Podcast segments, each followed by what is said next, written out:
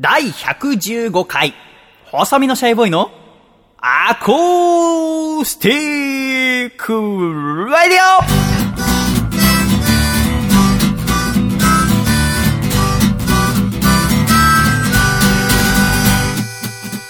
オシャイ皆様ご無沙汰しております。細身のシャイボーイ佐藤孝義です。第115回、細身のシャイボーイのアコースティック radio。この番組は、東京都世田谷区三軒茶屋にあります私のジータークーからお送りしてまいります。この番組の構成作家はこの方です。どうも、構成作家の笠倉です。よろしくお願いします。笠倉さんどうぞよろしくお願いいたします。お願いします。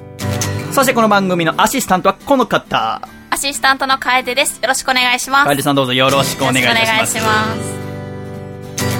さて、楓さん。はいうん梅雨に入りまして、約1週間が経過しましたが、うん梅雨はいかがですか、楓さんは？思っていたほど雨が降りませんね。そうね、今のところあまり降らずに、場所によってはダムの貯水率がとても低くなっていって大変なんてところもあるみたいなんでございますが、今日なんかは、これ収録してるのは6月17日の金曜日でございますけども、はいとても暑いぐらいですね。いや、もう夏ですよ。ただやっぱジメジメはしてるわよね。そうですね。湿度は高くて、私とか笠倉みたいな汗かきにとっちゃ、この梅雨っていうのはなかなか気をつけなきゃいけないところなんでございますけど、笠倉は、あ匂いについて、敏感、匂いこの時期になるとね。あの、今でも思い出すのは2年前ですか、この番組始めて、だから笠倉と会って2、3ヶ月の時に、うん夏になって、ラジオ撮り始めて、なんかくせえなって思い始めて。たださ、まだ笠倉と会ってそんな経ってないから、はい言えなくて1時間ぐらい経ったと我慢できなくなって、おめえくせえよって言ったことがありましたね。ありましたけど、遠い昔のようですけどね。そうですね。そっからもうこうね入ってから収録したりとかしてましたよね。もう笠倉を、うちの横浜の実家で収録してましたから、最初。はいちょっとお前風呂入れっつって。今思えばあれ問題っちゃ問題よ ね。失礼だよね。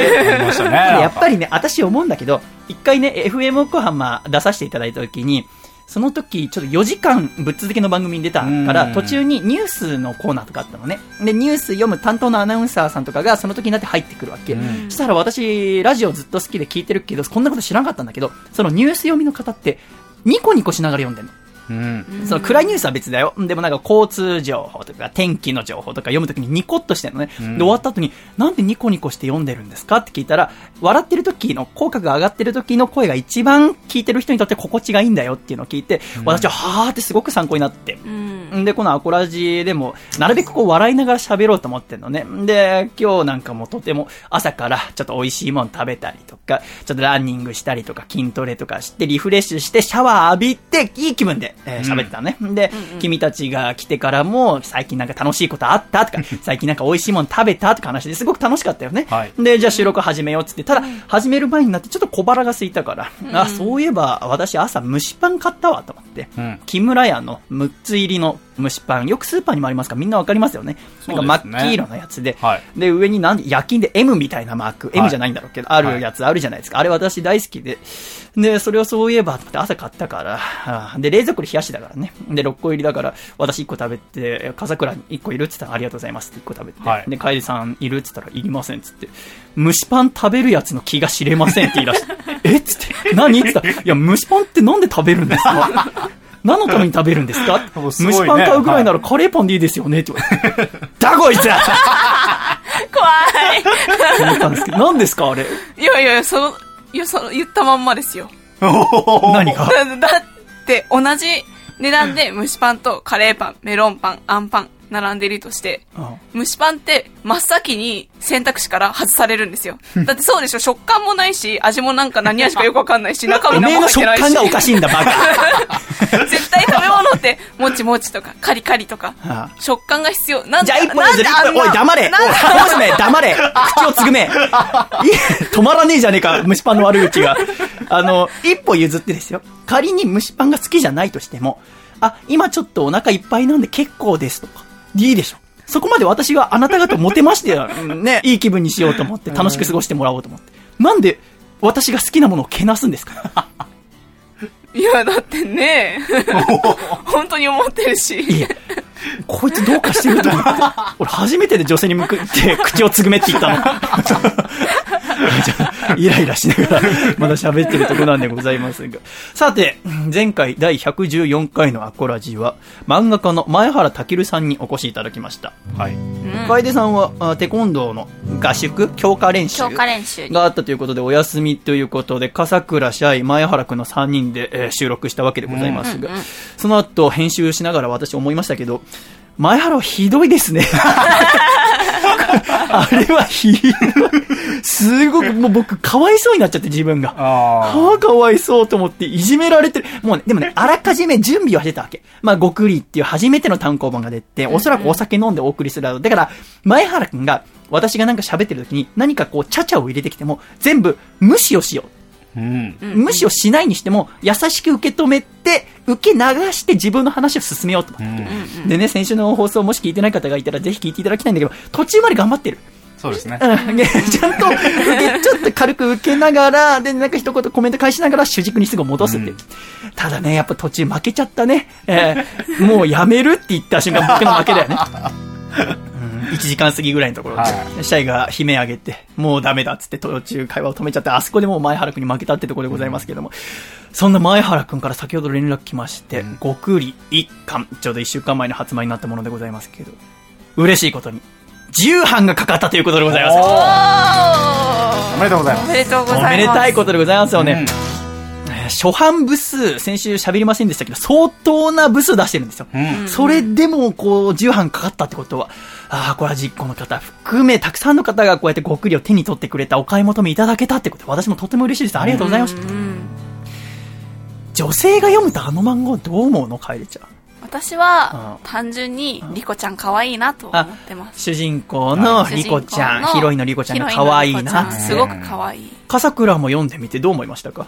僕は、いいエロさだなって思いましたね。いいエロさ。爽やかでう、ん。エッチでいいなと。青春の香りがしますよね。そうです。なんかそこが私もとってもあ好きでね、それがこうやって重版かかったっていうのはとても嬉しいことでございますが、うん私こんなね、さっき前原くんから重版出題になりましたっていうメールが来て、はい。重版出題なんて言葉はもともと知らなかったんですけども、うん。えーつい先週最終回でございました TBS 火曜夜10時からやっていたドラマ重版出題、アコラジオールスターズの前の智也さんも出演していたドラマでございましたけど、その重版出題で初めて重版って言葉知って、うん。なんかあのドラマ見てからね、より今回こうやって前原くんが重版かかったっていうのはとても嬉しくてね。楓ちゃんは、はいドラマを最近なんか見てますか？ドラマはもう録画が溜まっていく一方で、あ、見たいとはそう思なんです。見たい見たい見たいと思ってたくさん録画するんですけど、うんうんちょっとタイミングをつかめずにって感じですね。れってさ、楓ちゃん今実家に住んでるじゃないですか。はそれは家のレコーダーでやってるそうです。それさ、家族に文句言われない？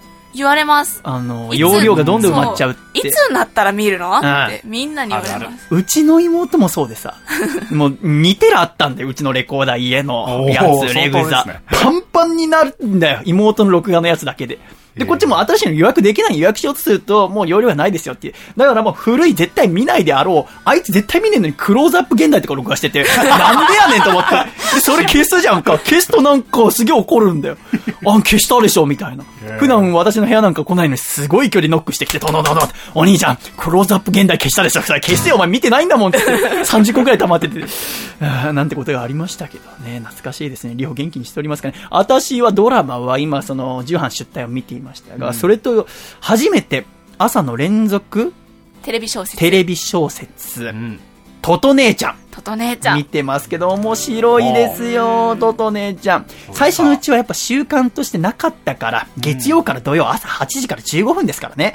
あー最初はちょっとさすがにちょっと辛いなと思ったこともあったんですけど、今はもう毎日楽しみで。うん。うーん、とても面白いトト姉ちゃん。私の見方としては、なるべく8時に起きて、うん8時にの、本当にちょうどにアラームをかけるわけ、目覚まし時計をね。だから、急いで起きてテレビをつけないと、うん、テレビ小説が毎回そうなのかわかんないけど、ちょうど8時になったら、最初1分ぐらいドラマをやるの。うんうん1分分ぐらいやってから主題歌がかかって、だいたい主題歌が90秒。で、その後に、えー、8時15分まで残りをやるっていう流れなんだけど、アラーム早く止めて、テレビつけないと最初の1分すぐ終わっちゃうから。そこ見ないと、前日の流れがわかんなくなったりとか、そこのおさらいもあるし、今回どういう話っていうね、導入もあるから、ちゃんと見なきゃいけないってことで、スッと目覚めがあるわけでございます。私の見方としては、朝起きる、テレビつける、とと姉ちゃんの最初の1分見る。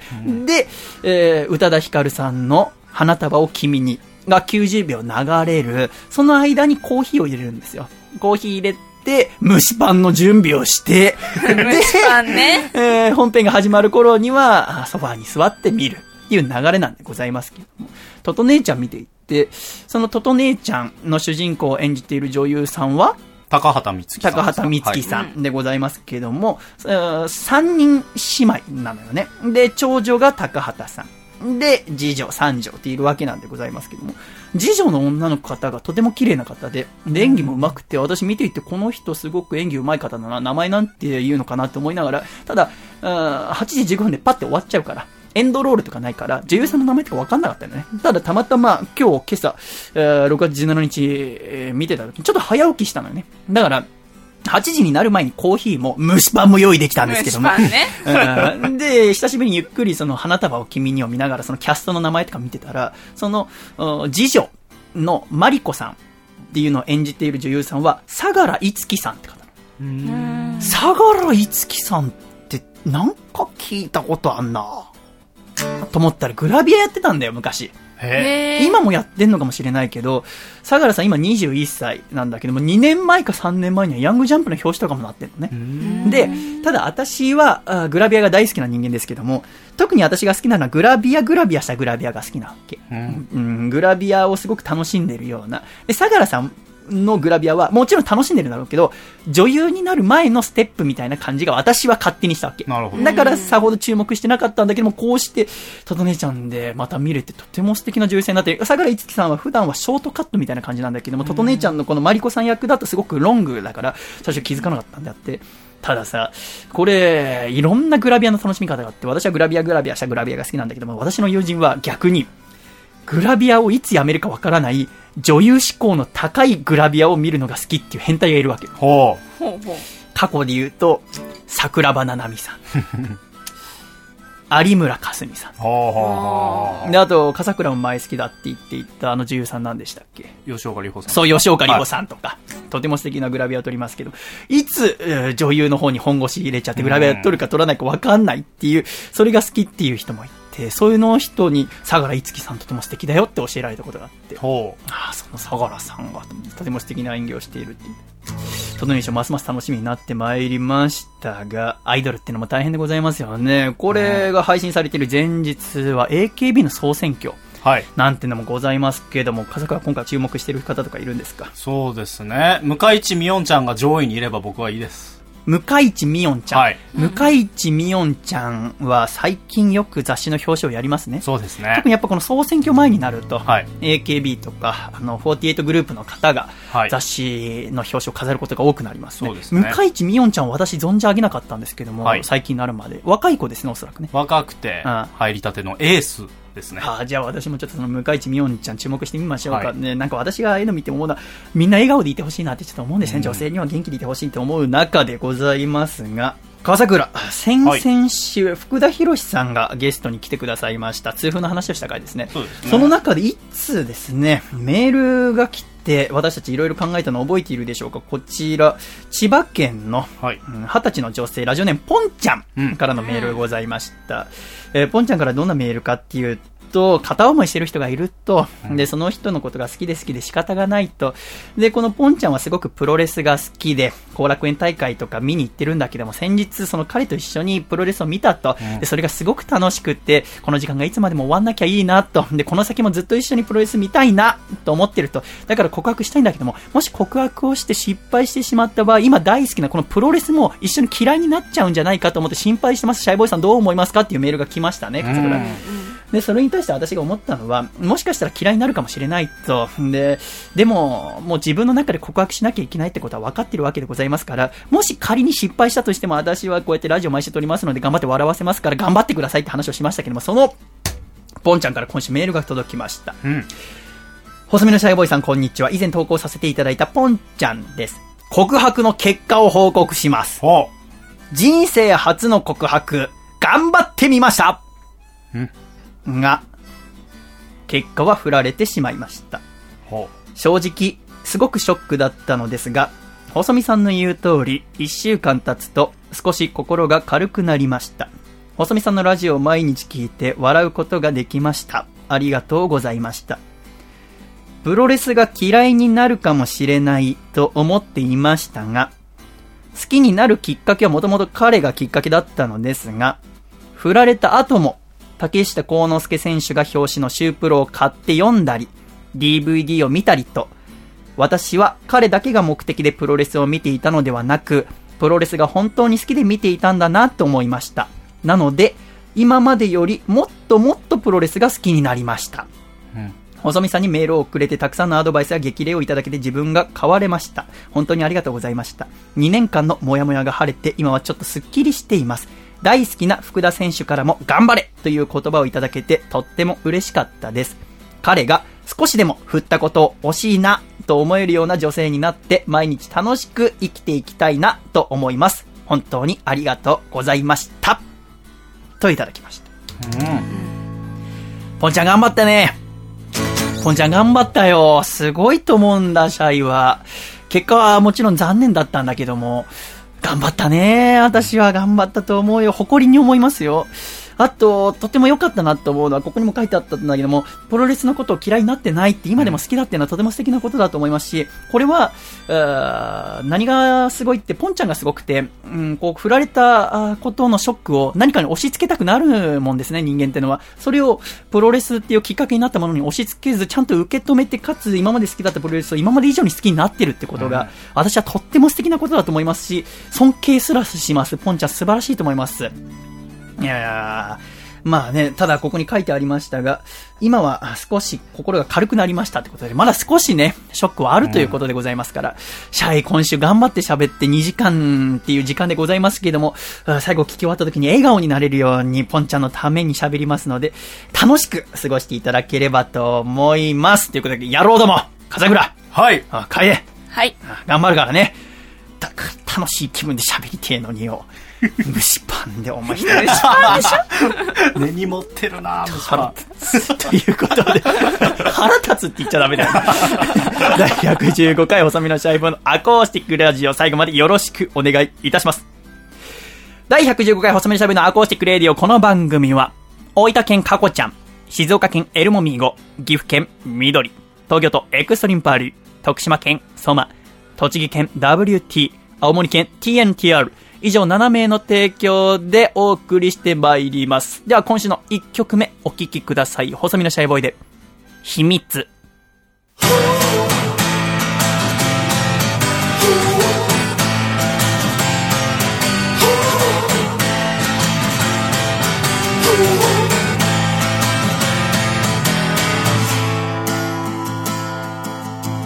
二人は日だまりのような恋をしてる。二人は愛し愛は勝ち合えている。でも今胸を使える一つの想いは隠した私の過去を伝えるか否か。ねえ目と目会った瞬間気づいていたの。えっとねなんてごまかし聞かない。外手と重ねてみれば早まることをずっとね分かってたでも言えない秘密が加速する求めせめぎ合う二人愛の誓い揺れる過去には戻れないわ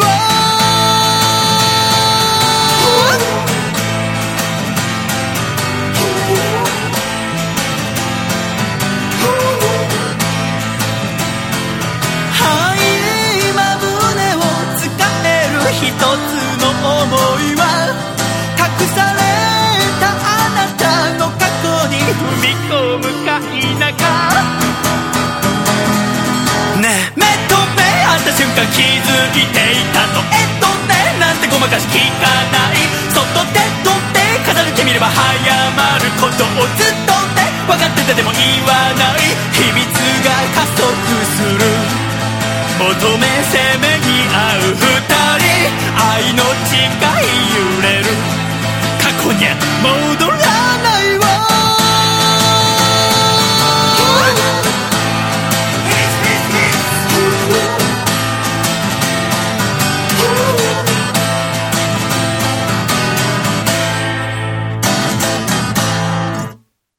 ありがとうございました。細身のシャイボーイで、秘密でした。では、ジングル。栃木県、ラジオネーム、山田三号さんから頂いてただいた、細身のシャイボーがお父さんと仲直りするホウホウ。お父さん、今さら、佐藤のご飯に名前の使用料を求めて、敏腕弁護士に戦いを挑むのはやめてよ。せーの。細身のシャイボーイのアコースティック。レディ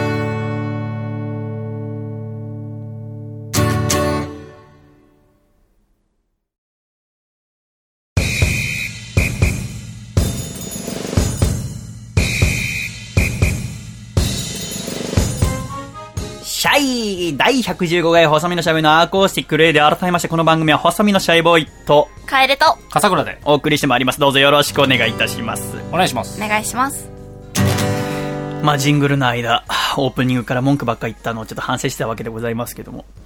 もう言っちゃったもんはしょうがないですから、まあ追加でちょっと言わせてもらえると、あの、てめえらさ、あいやいやいや口悪いなおかしいおかしいおかしいあの、前からちょっと思ってたんだけどさ、あの、こうやって打ち合わせとかしてりするじゃん。か。はい。で、私、たくさん飲み物飲みますから、い。ちょっとトイレ行きたくなって、はい。トイレ行ってさ、出てくるとさ、君たちすごく会話が盛り上がってるじゃん。でさ、私が席についてさ、なんか打ち合わせしようかなと思いながら台本書いたりするとすごい口つぐんでさ、で、携帯いじり出すでしょ？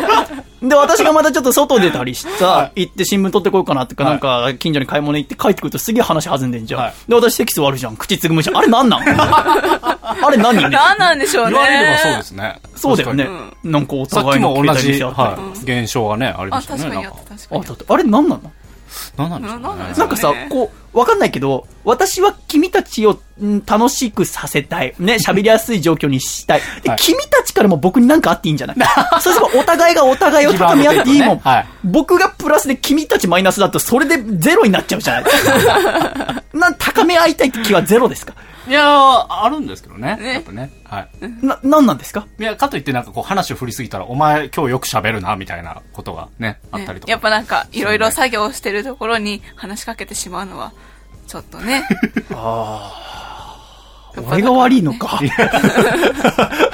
ちょっと反省しちゃうことでございます。でもね、シャイは今日機嫌がいいっていうのもこちら、はい一通メールを読みたいと思います。山形県ラジオネームベネットは静かに暮らしたいさんからいただきました。細見さん、笠倉さん、楓さん。いや、参ったね。いや、参ったね。いや参ったね参ったねさて、ビッグなニュースが入ってきました。そうです。クリームシチューのオールナイトニッポンが一夜限りの復活をするというニュースが入ってきたのです。この大ニュースに僕はテノール版、参ったねが止まりませんでした。いや、本当に参ったねおそらく細見さんも 参ったねが止まらないでしょう。さて、そんな細見さんにお聞きしたいことがあります。細見さん的に有田さんの第一声は何だと思いますか？僕は、参ったねと見せかけて、まさかのこの季節にスターダストナイトが復活して、寒いわね、だと思います。細見さんの予想を聞かせてください。それではまた、あったかくして寝ろよといただきました。まあ、メール内容、ほとんど分かんなかったと思いますけ愛にど、溢れたこれはもうクリームシチューのラジオは名言がたくさんありましたそうみたいですねえーいつやってたかっていうと、クリームシチューのオレンジ日本は2005年の7月5日から、うん2008年の12月30日、う約3年半、やっていて、7年半前に終わった番組なんですけど、うん。私はこの番組が大好きで、ラジオパーソナリティになりたいと思ったのもこの番組がきっかけでございますけども、うん。それが、これをお収録している6月17日の金曜日に、一夜限りに復活をするということで。す。うんこれが本当最近2週間前ぐらいに発表になって急に。そうですでね。このベネットさんからもうその2週間前発表になってすぐにメール届いたんだけども、うん先週発表しちゃうと私のウキウキがちょっと伝わっちゃうかなと思って恥ずかしくって、もうこの、要はクリームのオールネットニッポンが終わった後に配信されるアコラジで読ませていただいたっていう、ちょっと生まれて初めて出待ちも行ってみようかなと思っていて、うん。うん、すごくドキドキする。このクリームシチューのオールナイトニッポンは何が人気かっていうと、もう究極の打ち合わ番組だった。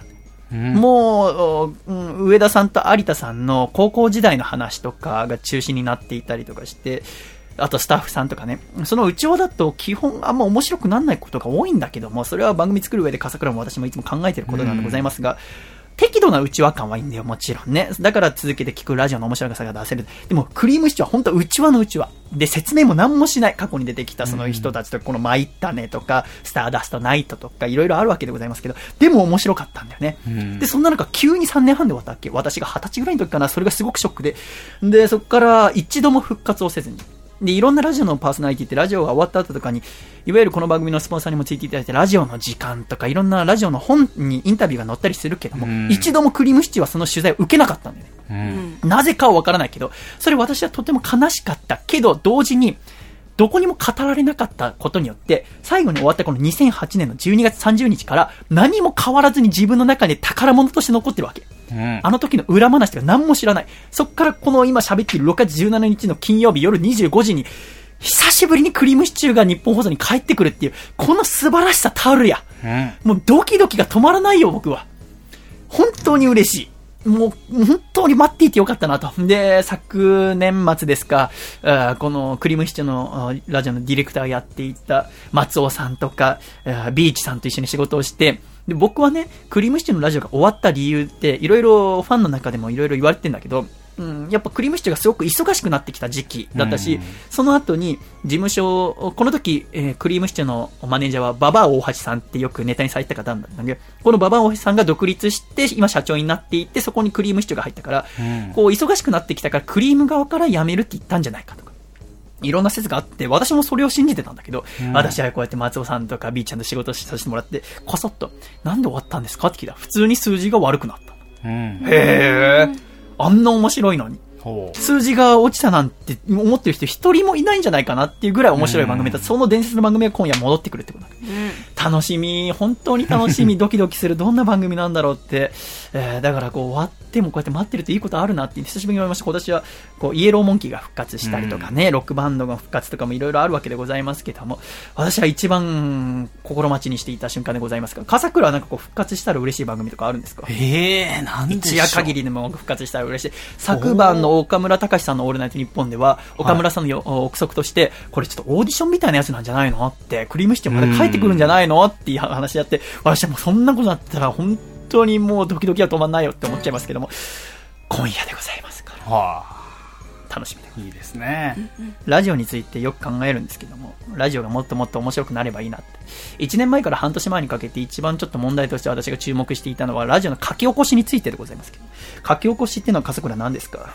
まあ、ラジオの、まあ、話した内容とかうんをテキストでサイトに書き起こして、書き起こしまあ、記事のようにしたりとかねうん。見出しつけたりとかいうサイトもありますね、うん、それをすることによって、ラジオって2時間だったら2時間で面白みがあるのに、うん。その一部分だけ切り取るから、あたかも悪口を言ってるかのように聞こえてしまう。そうでね。それが結果的に芸人さん、パーソナリティ、ミュージシャンの方に回ってきて、ちょっと過激なこと、一歩踏み出したことを言えなくなってしまうっていう、ラジオの面白さがなくなってしまうってことで、それに対して私はどうすればいいのかなって、いろんなパーソナリティの方書き起こしとかしないでくださいって言いますけども、全然なくならなくて、私が思うに、それをもしなくすとした唯一の手段は、もっと面白い番組を作って、こういう書き起こしをしたら番組が面白くなくなってしまって、もしかしたら終わってしまいますよって、で、こういうこと書いてる記者さんも、その番組を好きにしてしまう、ファンにすれば終わってほしくないから書き起こしをしなくなるんじゃないかなって私は、そう思ってたんだけども、今年に入って、書き起こしが問題になる回数が減ったと思いませんか？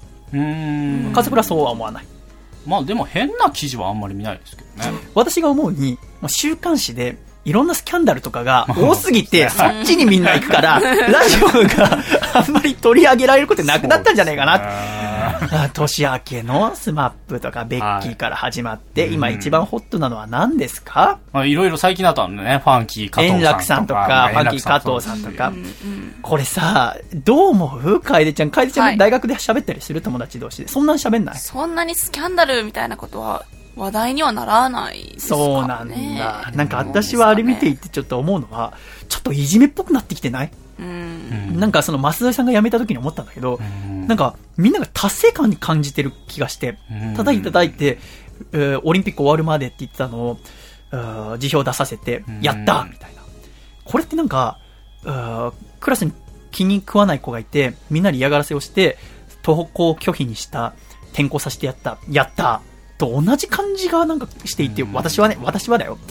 ちょっとあんまり気持ちのいいものじゃなくてね、はあ、どうしたもんかいのと思ったわけなんでございますけども、なんかちょっと、あれかなと思って、ソーシャルネットゲームっていうのかな、あみんなで力を合わせてやるっていう、めえー会ったこともない人たちと、うん、力を合わせて何かをやるってことがあまり慣れすぎて、ゲーム感覚になってんじゃねえかなと思って、うん。えーで、私はすごく嫌な気分、いじめと似てるなと思ったのと同時に、ハッとしたのは、いじめってさ、一部の人がいじめたり、クラス全体でいじめたり、で、中には、うん何も言わずに、えー黙ってる人たちもいますよね。うん先生に告げ口したら、そのいじめてる人たちから今度は自分が標的になるんじゃないかとか、いろんなこともって言わない人がいます。でも、いじめ教育の時に、学校側が言うのは、そこでげ勇気を出して言ってくださいって、黙ってるだけでは、下手すれば、その黙っていることもいじめに加担してることになりますよって言うじゃないですか。うんってなると、今黙って何も言ってない私も、それに加担してる側って見られてもおかしくないのかなってちょっと思ったのよね。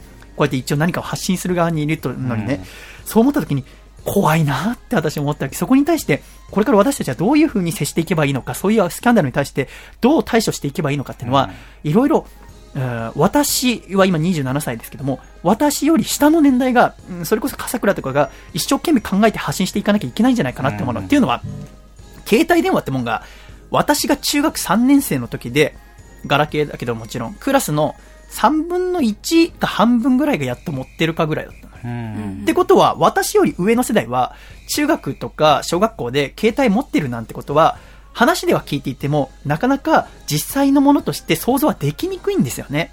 だからこそ、うん携帯をどうやって接していくか、ソーシャルネットワークとどういう風に使って、えー楽しんでいくかっていうのは、若い世代が先頭に立って、いろいろ問題提起をして、そこの中でいろいろ話し合いをして、こうしていこうってルールを決めていかないと、だってさ、例えば今もう小学生でもスマホを持ってたりするわけよね。笠倉の娘が生まれてもあと5年とかしたら小学校行くわけじゃないですか。はいじゃあ小学校行った娘がさ、ファンキー加藤さんがどうだみたいなニュース見ててほしくなくない、うんなんか嫌じゃない？そうですよね。それ嫌だなと思って、かといって、私これに関してもいろいろ考えたんだけど、まだうまい案が浮かんでこなくて、これについては、あーこれから生きていく中でししっかりゆっくり考えていこうと思ってるんだよね。中で、ちょっと思ったのは、もうそういうニュースを見ない、アクセスしないっていうのが、今のところ一番なんじゃないかなと。もちろん、その、うん人のこう不幸とかは蜜の味で、見ることによって自分のストレスが軽減されたりとかするのはわかりますよ。しかも、自分の身内とかならそういうことをあ熱心に話し合うのはわかるんですよ。自分の父さんが不倫していた、自分の母さんがあ不倫していたならいろいろ言うのはわかりますけど、全然関係ない人じゃないですか。うんそこに入ることによって自分のストレスを発散するっていう考えは、ちょっと人間的に危険な感じがするんですよね。これに慣れてしまうと、子供がじゃあ、学校行った時に、もうニュースとかでもガンガン、うんテレビでもやるし、ラジオでもやるし、うんなんか子供にいじめのやり方を教えてるようなもんだと思うんですようね。んじゃあ子供がそれを学校で、えー気に食わない子にやったとして、あいつなんだよってネットに書いたりして、やめなさいって親が言った時に、え、でもみんなやってるよね。芸能人この間ベッキーがなんか言ってたみんな叩いてたよね。松尾さんのことやめさせたよね。うん円楽さんのこと笑ったよね。って言った時に何も言えないじゃないですか。うんそれって結構危険な気がしていて、うん今のうちからなんか考えなきゃって思った時に、もう、頑張って、もちろん見たい気持ちはわかる。でも我慢して、見ない、調べない。まあ、笠倉とか難しいと思うんだ。仕事で今そういうのがあるからね。いろいろチェックして話題ついていかないと、もちろん仕事にならないって言われたらあれでございますよ。でもなんか、ラジオとか聞いてて、ここ1、2週間、例えばそのファンキー加藤さんのことに対しては、私一切そういうニュース見ないことにしたの。うんなぜならファンキー加藤さんのことが、恨みもなんもないから。でもなんかみんな、あの男は本当嫌なやつだみたいな。言い方する。そんなことない。私はそんな気がしたんだ。うんでね、ラジオでもちょっと問題になったなと思うのは、ラジオでそのことを話題にするのはいいですよ。ただ、もうみんな知ってる前提で喋るでしょ。だから僕はその情報一切遮断したから、よくわかんない。よくわかんない私もラジオ聞いてるわけで、ファンキー加藤が不倫かなんかして妊娠させた後に、始球式出たんでしょ始球式出あて、そこで謝罪したとか。そんなことがニュース知らない人に対しての説明もなく、ファンキー加藤といえばさ、っていう言い出しから始めるって結構やばいことだと思うんだよね。見てて当たり前ってことでしょ？そういうニュースを。知ってて当たり前、調べて当たり前。でもさ、子供もさ、見れるスマホでさ、あーもともと柴田さんと付き合った、あー結婚していた奥さんが、うんみたいなんで、子供もいるのに、とか妊娠していて、認知がどうとかさ、そんなニュースは知ってほしくないんだよね。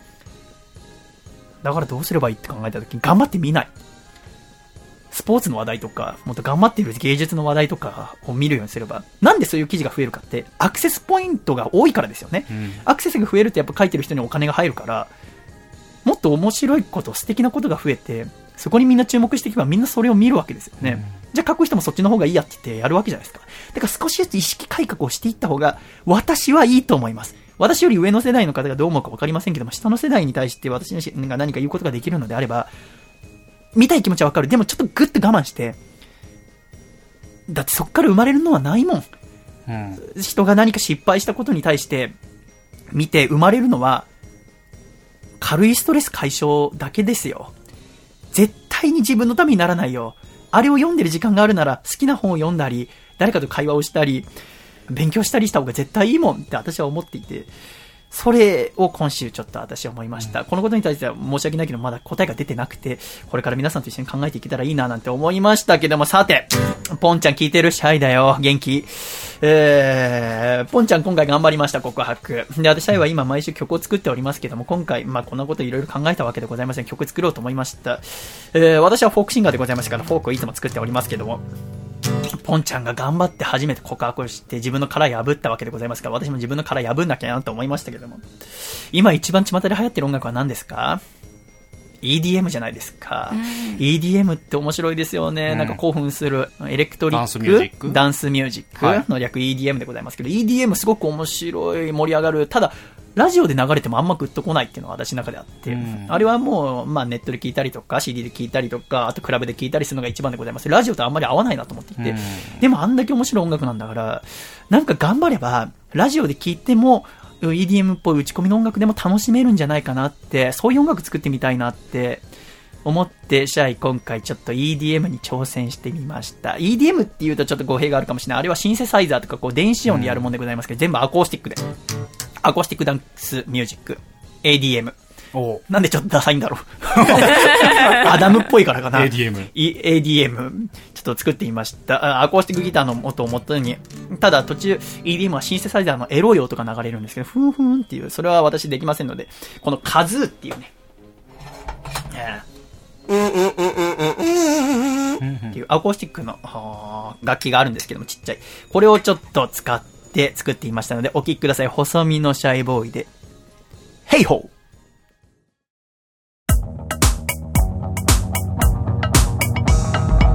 今日も誰かがいけない恋をしてたってさ噂に踊らされことの詳細調べては自分の正義と示し合わせたがる。人の不幸は蜜の味垂れたのを舐めるだけでは飽き足らず。逆さにしたり叩いたり嫌な世の中になったな。平成ってやつ。生きり立って攻めまくって笑ってるそんなのってなくないか？命燃やして恋したって愛したって笑われるそんな時代に生きてんだ嫌なもんだよな。い年をして夢見たもんで。平野で始めたこの生活も。人のためになっているかと聞かれれば耳が痛いってもんで。負けないために定めたいくつものルール囲まれ暮らす中で。がんじがらめ困ったもんだな動けなくなっている。自業自得が。生きり立って。転んじゃって。沈んでくそんなのってなくないか命燃やして人に張って歌歌って笑わせるちょっと気合い入れなきゃな柄にないけどな。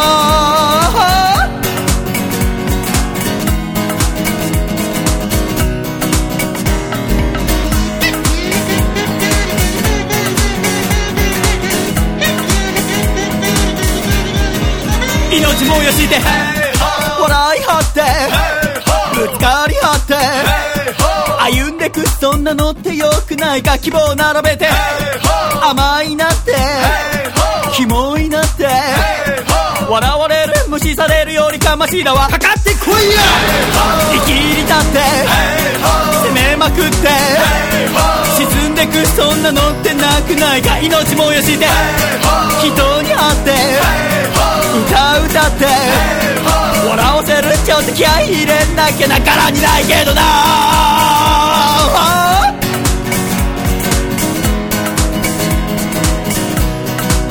命燃やして Hey ho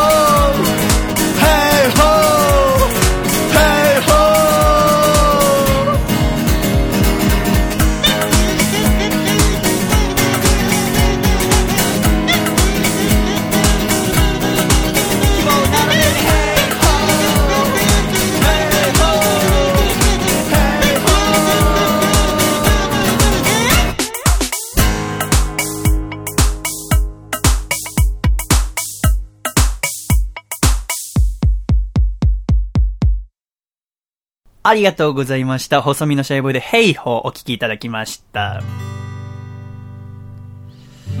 まあこんな感じ。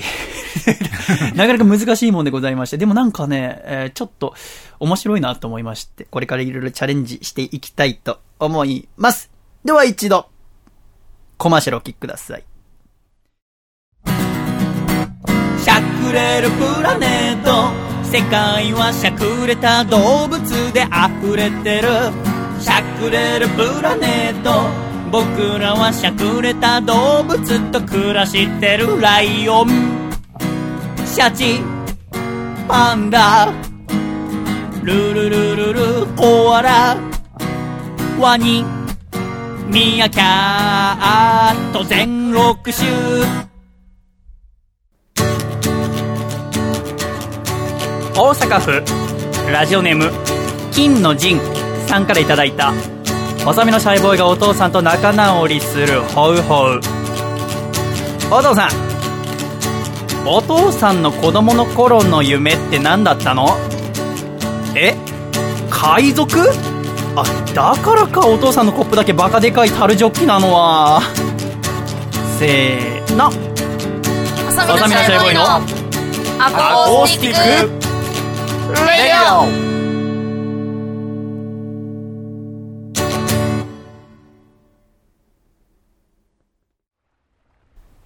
シャイということで、楓さん。はい。私は6月26日に第13回ワンマンライブが迫っているわけでございまして、うん。ただいま絶賛練習中でございますけれども、そこに合わせて、え私の4枚目のオリジナルアルバムを発売しようと考えているわけでございまして、今回はその曲たちをですね、いち早くアコラジックの皆様にお聴きいただきたいと思っております。今回の私の4枚目のアルバムのタイトルはギリというタイトルでございます。えー今年の冬からこの春にかけて作った曲全部で12曲入っているわけでございますけど、1曲目はですね、飽きちゃうんだって曲でございます。この飽きちゃうんだっていうのは、まあ、何か好きなものがあったりとかしても急に飽きるっていうことがあるじゃないですか。飽きるって何と思って、ん改めて考えたらちょっと怖くないと思って、すごく好きで好きで好きで好きで好きで好きで好きでもう、やめちゃうんだよ。なんで？と思うんだよね。で、私、秋に関して、えーちょっと好きな話がありまして、伊集院光さんのエッセイ集のお話っていう本があって、私はその本がすごく好きなんですけども、その中で、ちょいとした小話があって、伊集院さんってもともと落語家やってたって楓さん知ってますか？なんとなくこう、やってたっていう話だけは。約6年間、落語家をやっていたんですよね。うんえー落第っていう名前で。で、そんな中で、ラジオパーソナリティになって、で、落語家を辞めて、で、ある時、自分の番組に男子師匠が来たんだって。うん。男子さんが来た時にすごく緊張していて、で、男子さんが、しかもね、そのゲストに来た時にちょっと不機嫌だったんだって。あ、やばいと思って、でも楽しい話しなきゃって緊張しながら、あ僕6年間落語やってたんですけども、ある日、若い日の男子師匠のやったひなつばっていうお話のテープを聞いたんですって。で、ひなつばっていうのは結構簡単な話らしいんだ。だからこう、若手がやる話。芝浜とか死神っていう難しい話ならばいざ知らず、今の自分がやっているそのひなつばっていうのをやっている男子さんのテープを聞いて、これは格が違う。こういう人が、あー本物なんだ。僕なんて偽物だ。と思って、落語家を辞めたんです。って男子さんに言ったんだって。そしたら男子さんが黙って聞いていて、一言だけ、うまい理屈が見つかったじゃねえかつったんだってうん。そんなこと言われたらゾッとするじゃん。だから伊集院さんも慌てて、あ、そんなあの別におだてて言ったわけじゃないんですよ。僕本当にそう思ったんです。で言ったら、男子さんが言ったのは本当だろうよ。本当だろうけど、本当の本当は違うよねって。まず最初に、その時、お前さんは落語をやめたかったんだよ。飽きちゃったとか、自分に実力がないことを本能的に気づいちゃったとか、そういう簡単な理由でね。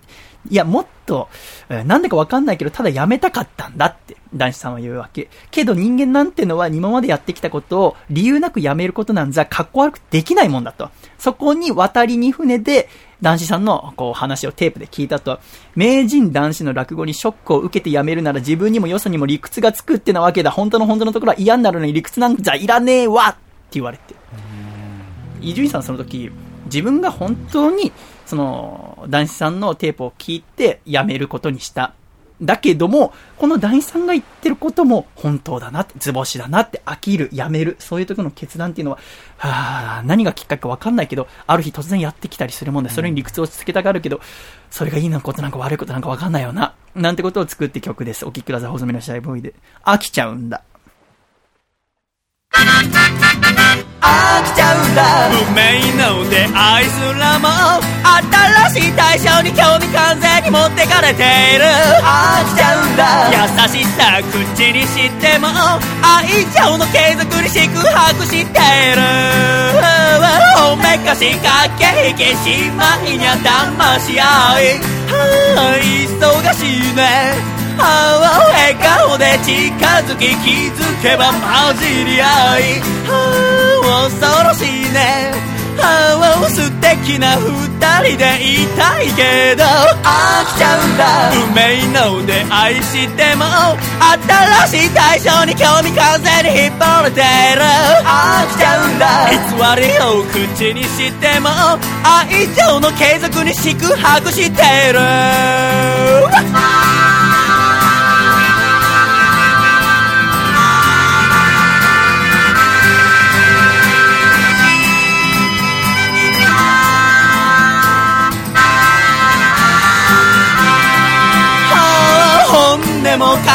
垣根も構わず抱きたいけど。はあもどかしいね。はあ真面目なふりして声すらかけぬのも。はあいじらしいね。はあ素直な気持ちでいたいけど。飽きちゃうんだ。思いは夜空を越え所へと消えちまったけれど。愛してるんだ。それさえ言えたのなら違ったのかな。飽きちゃうんだ。運命の出会いすらも新しい対象に興味完全に持ってかれている。飽きちゃうんだ。優しさ口にしても熱量の継続に四苦八苦している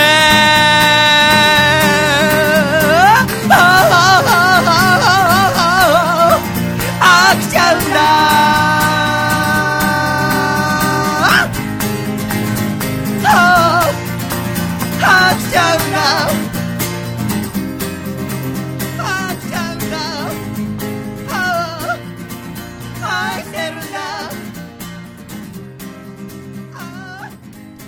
ありがとうございました。細身のシャイボーイで飽きちゃうんだでございました、楓さん。はい。これでアルバムスタートします。うんうん。まず飽きちゃうことについて考えました。はい考えたところで結果は出ませんから、ん笑ってしまおうということで次の曲でございます。お聴きください。細身のシャイボーイで、ラブラブラフラフ。ラブラブラブラブ本気さ笑え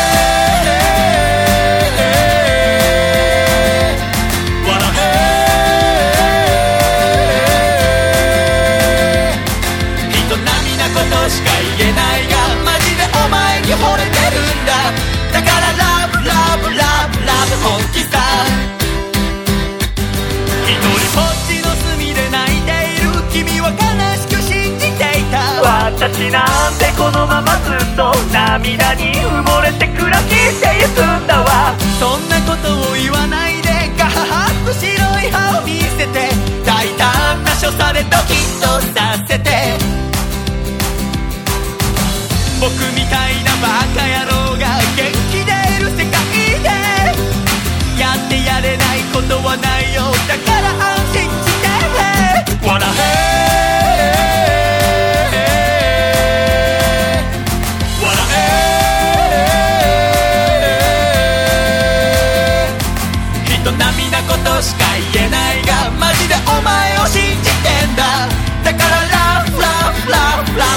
フ本気さやっぱり俺は君が好き。バッチリ俺は君が好き。兄はからんよ君が好き。やんごともなき君が好き。バッチリおめめの君が好き。ちょっぴりエッチな君が好き。分かり合えない時もあるけどしっくりくるんだ君が好き。ごめんエンジェル許してほしい。反省をしれるなら眉間じゃなくて目尻の方が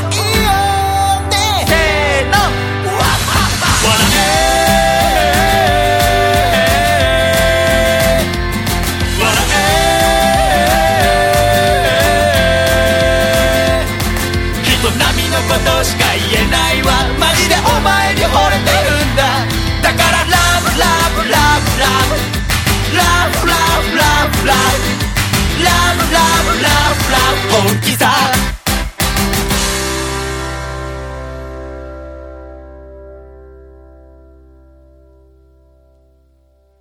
ありがとうございました。ラブラブラフラフでした。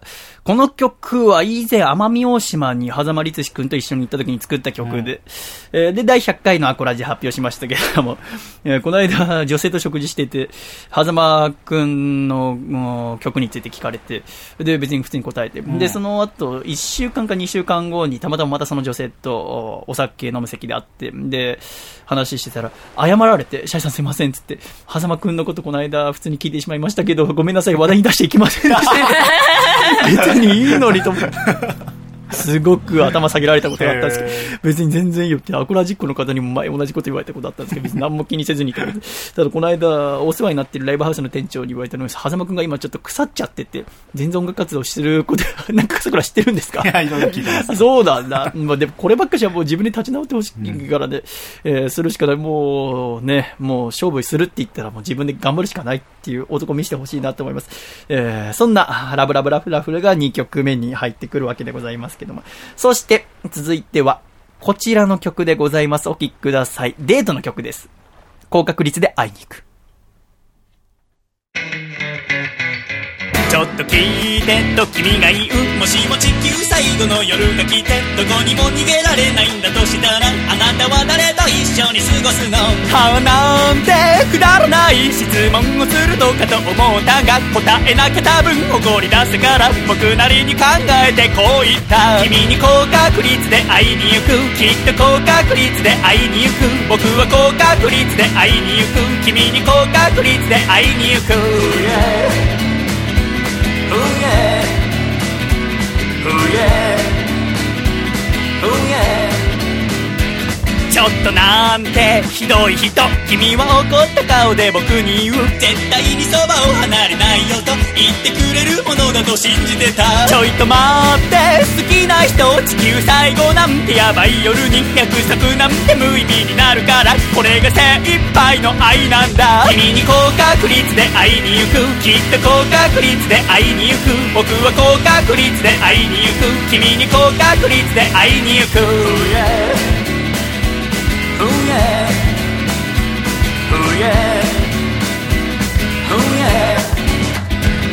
恋人が不意に言うもしも地球最後の夜が来てどこにも逃げられないんだとしたらあなたは誰と一緒に過ごすの？そんな質問をされた時あなたならなんて答えてますか？僕はこう答えて喧嘩になりあげくひどい人だと振られたよ。君に高確率で会いに行くきっと高確率で会いに行く。僕は高確率で会いに行く君に高確率で会いに行く。はあなんてくだらない質問をするのかと思ったが今になって思い返してみりゃ多少の嘘も混ぜるべきだった。ありがとうございました。細めのシャイボイで高確率で会いに行くでございました。この曲は、デートで映画を見ていくとしたきっかけから別れちゃうって男女の曲でございますけれども、まあそんなことが本当にあるのかないのかわかりませんけども、意外にあるみたいなんでございまして、怖いな、言葉って怖いな、なんて思いました。続きまして、友達の歌っていう曲でございます。この曲は、このアコラジのテーマソングにもなってる曲でございますので、もしかしたら耳馴染みは皆さんあるかもしれませんが、とうとうオリジナルアルバムに入ることになりました。お聴きください。細身のシャイボーイで、友達の歌。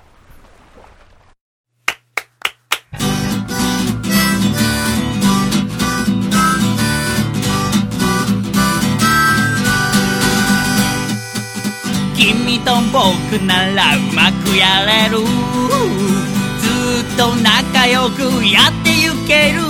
ベビーどんな困難にぶち当たったって二人なら乗り越えられる。こんな気持ち初めてなのさ。君と僕ならきっと無敵さ知らない人には教えてあげたいな友達って素晴らしいものさ君のことなら全部知っている。僕のことは君が全部わかっている。世界中が泣き悲しんでる夜だって二人なら笑っていられる。ハハハ。こんな気持ち初めてなのさ。君と僕ならきっと無敵さ知らない人には教えてあげたいな。友達って素晴らしいものさ。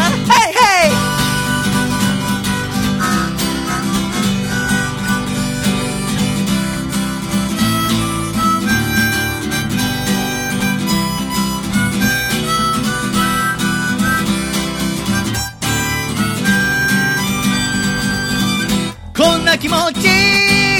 初めてなのさ。君と僕ならきっと無敵さ。知らない人には教えてあげたいな友達って素晴らしい。ずっと離れない。僕らは親友なのさ。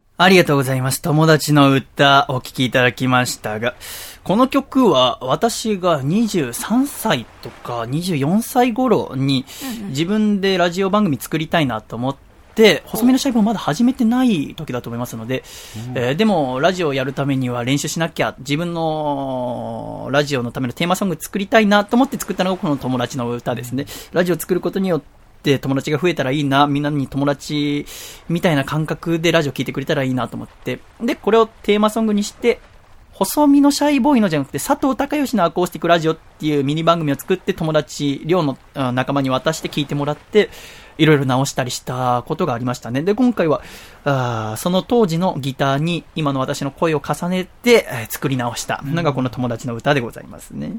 そして続きましてお聴きいただくのは、もういや、という曲です。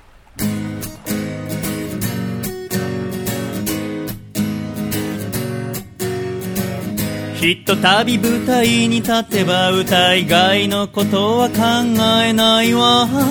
とある歌手がそう言ってたそんなのは嘘さ信じられないよ。僕はもうやもうや無視をされることだけはもうや。もうやんやんだだった。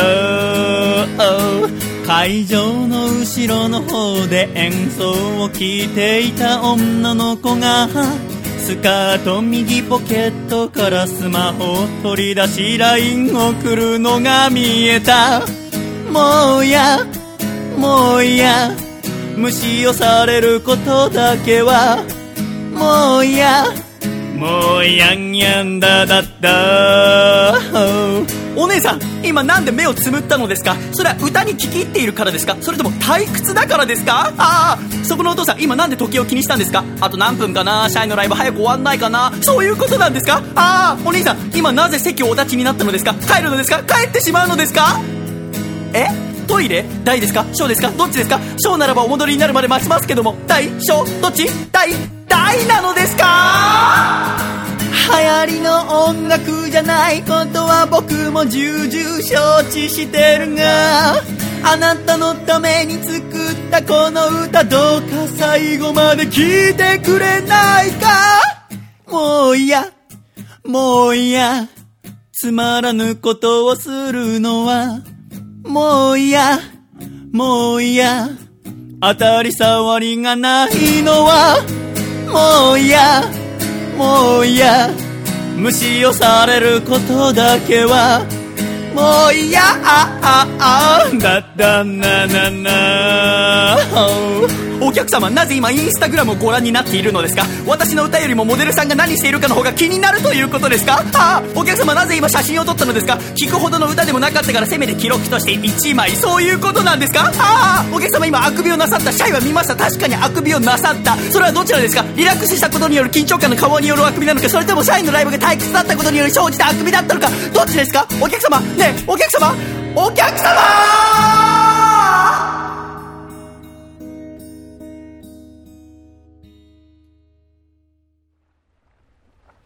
ありがとうございました。もう嫌でございました。これは、ライブの時に私が思ったことでございますよね。ついつい小さなことを気にしてしまう私の悪い癖なんでございますけども、アコースティック弾き方にフォークシンガーでございますと、いろいろ、見えちゃうんですよね。特にやっぱ歌ってる時であればあるほど見えちゃうもんでございます。集中してますからね。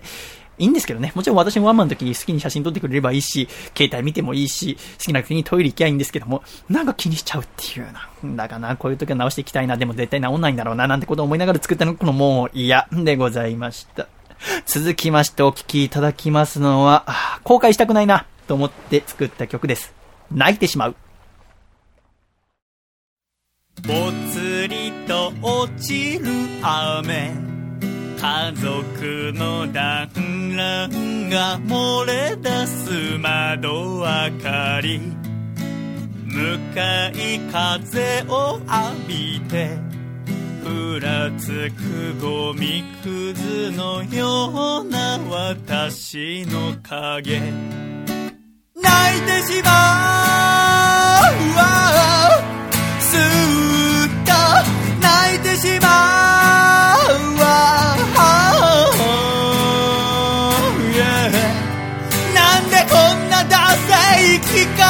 してる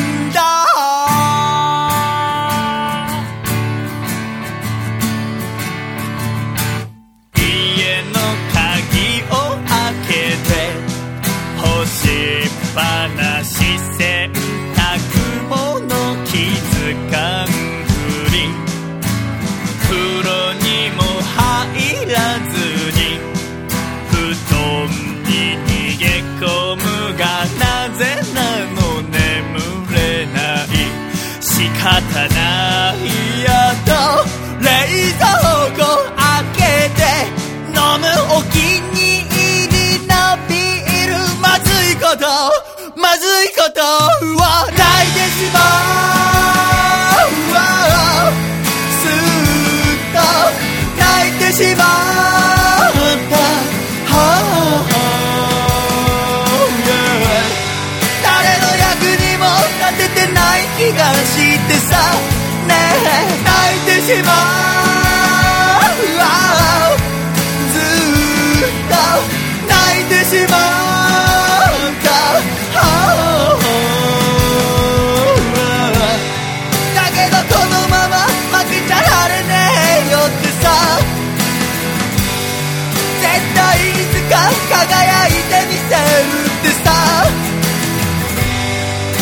だけ泣いたら明日を全力で頑張る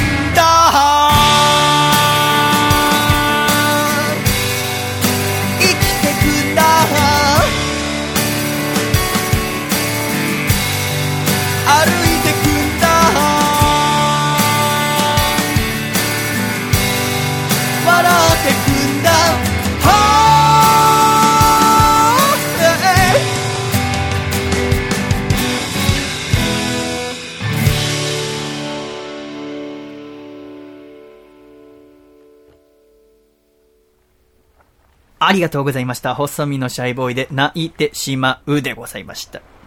これも春先でございましたね。えー下北沢で辛いことがあって、途中三軒茶屋帰ってくる途中のちょいとした丘を越えられなくて立ち止まって考えたのがこの曲でございました。春いろんなことがありました。なんてのがありながら、続いてお聴きいただくのはチヨコレート、そして君を窓の外で待つよという曲でございます。このチヨコレイトは先週第114回アコラジで作った曲でございますけども、その時は歯を磨かずに眠ろうっていう曲うって紹介したんですけども、チヨコレートの方がちょっとおしゃれかなと思ってタイトル変えました。えーそしてその次の君を窓の外で待つよは先月作った曲でございます。えー友達のことを思って作りました。一発撮りっていうんでしょうか？その場で歌いながらあ撮って、えーそれを後でミックスするっていうのをこれからいろいろやっていきたいなと思う中で、新しい挑戦をした曲でもあります。2曲続けてお聴きください。チヨコレート、そして君を窓の外で待つよ。ほのかに残る甘ったるさと苦々しさ君がよこしたチヨコレートは私のこと悩まし続ける。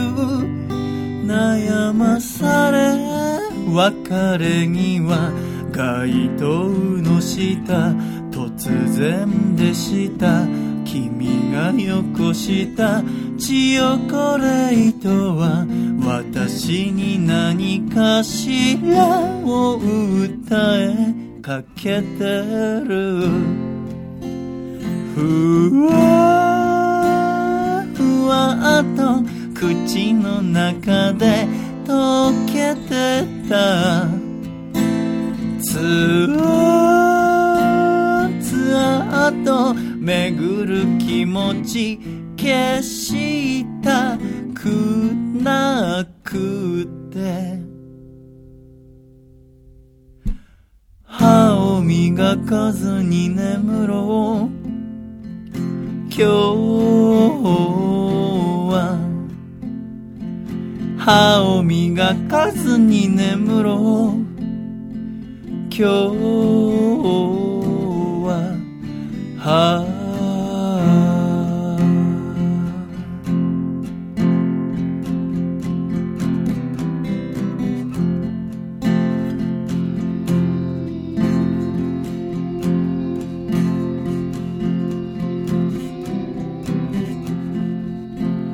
ふわふわと口の中で溶けてた。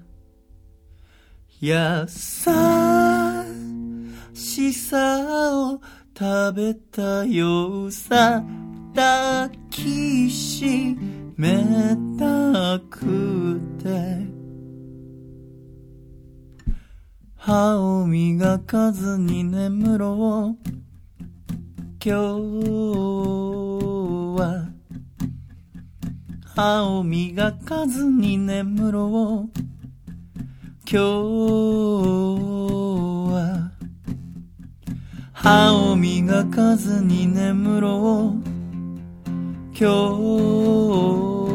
は歯を磨かずに眠ろう。今日は歯を磨かずに眠ろう。今日歯を磨かずに眠ろう。今日は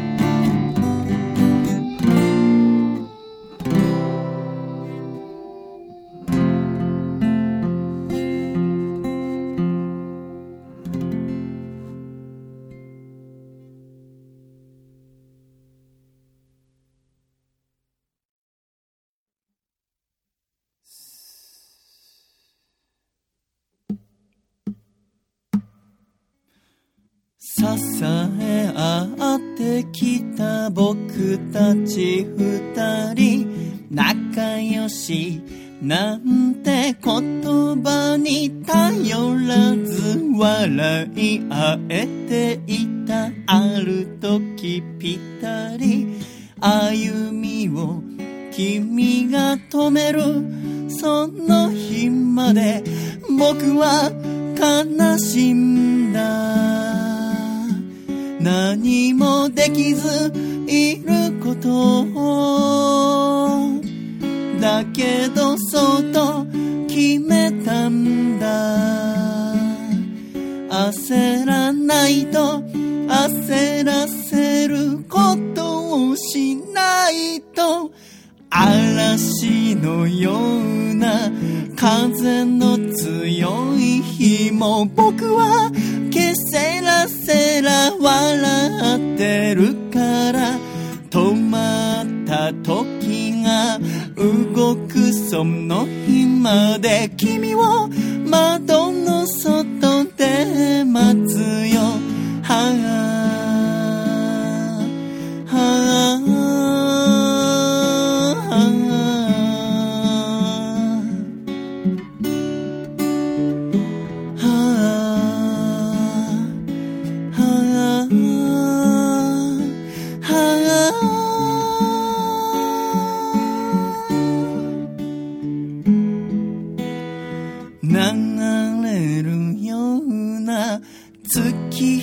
その中で僕は無敵さ君と入れるなら迷わぬようにたゆまぬように僕は君の帰りを待ってる嵐のような風の強い日も僕はけせらせら歌ってるから聞きたい時は声をかけてくれ僕は窓の外で待つよ。君を窓の外で待つよ。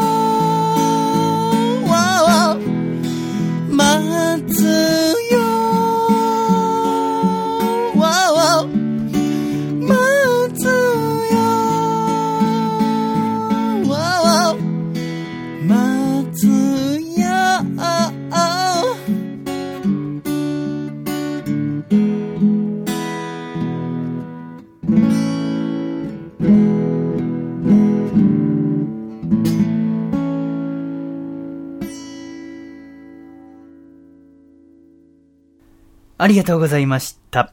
チヨコレート、そして君を窓の外で待つよお聴きいただきました。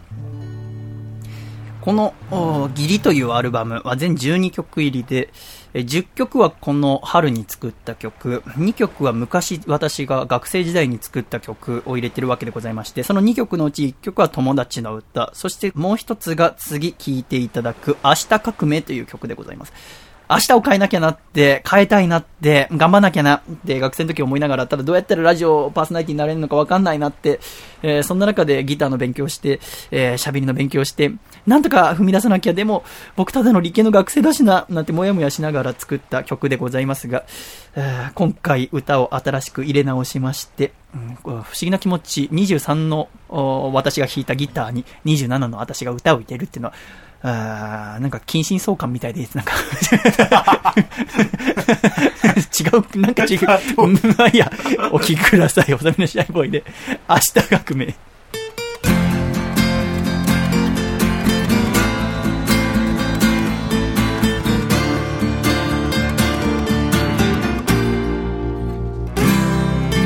どうして泣いているの？冷たい雨に打たれながら壊れた希望のかけら夜の向こう投げてみな。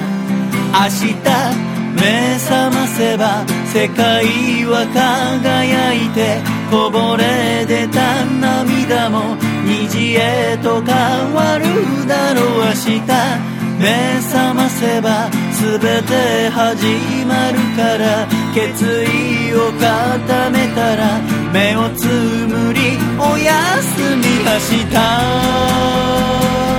明日。明日。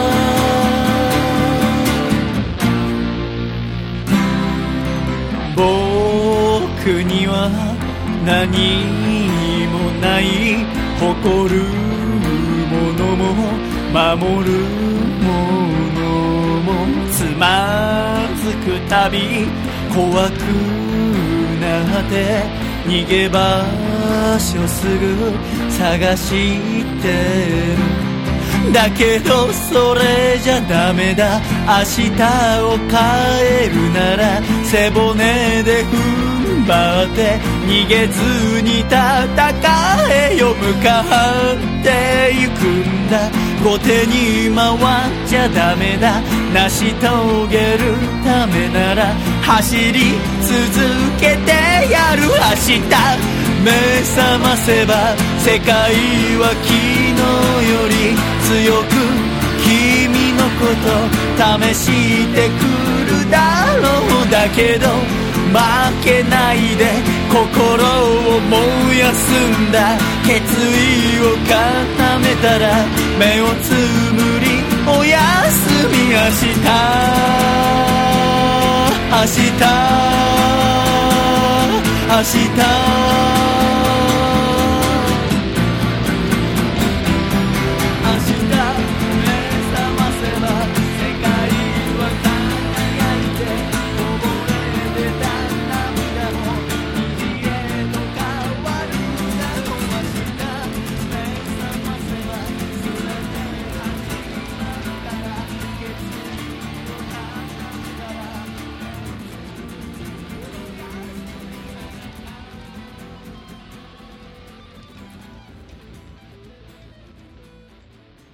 ありがとうございました。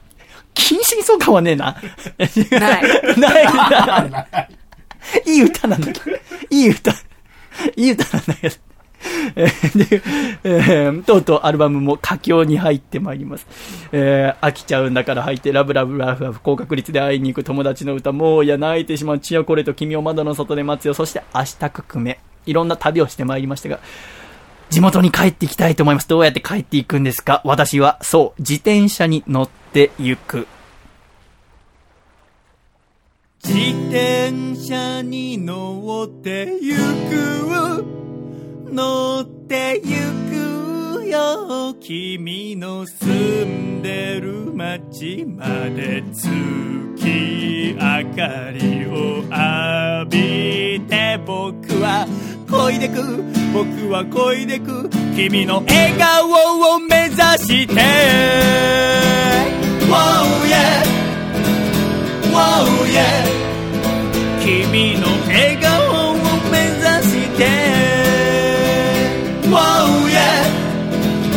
Wow yeah 君は本当に僕を困らせるこんな夜中に会いたいだなんて終電とっくに終わっちゃっているよ。Wow 車なんて持ち持っていないしタクシー乗るにはお金がないし走って行くには痛風が辛いよ。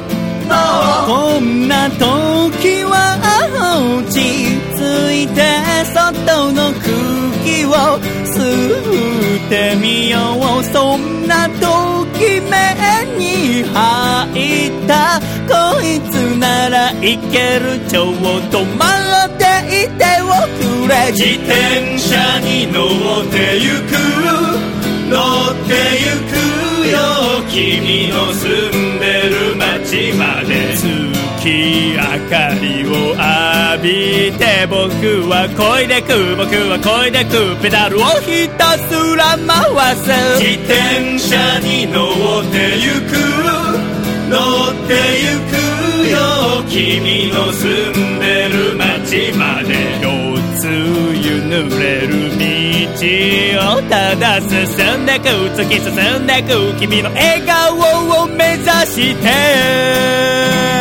Wow yeah Oh yeah 君の笑顔を目指して Oh yeah おいおいシャイボーイ！Oh どこにいるんだシャイボーイ？ちょっと来ておくれ。ちょっと来て。この歌を手伝っておくれ。国道に沿ってまっすぐ南へ駅を越えたなら進路を東へそこから上り坂が続くけれどサドルには座らず君に会いに行く。大型トラック細い橋の上予想外地がびっくり仰天途中のコンビニエクレア買ったらもうひと踏ん張り君に会いに行く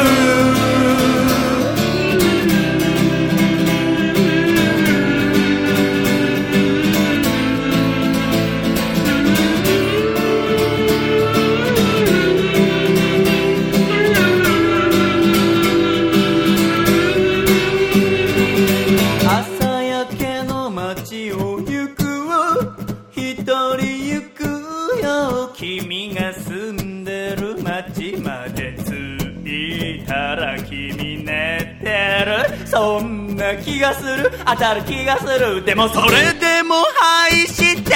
自転車に乗ってゆく。乗ってゆくよ。君の住んでる街まで。人気のない道をただ進んでく突き進んでく。君の笑顔を目指して。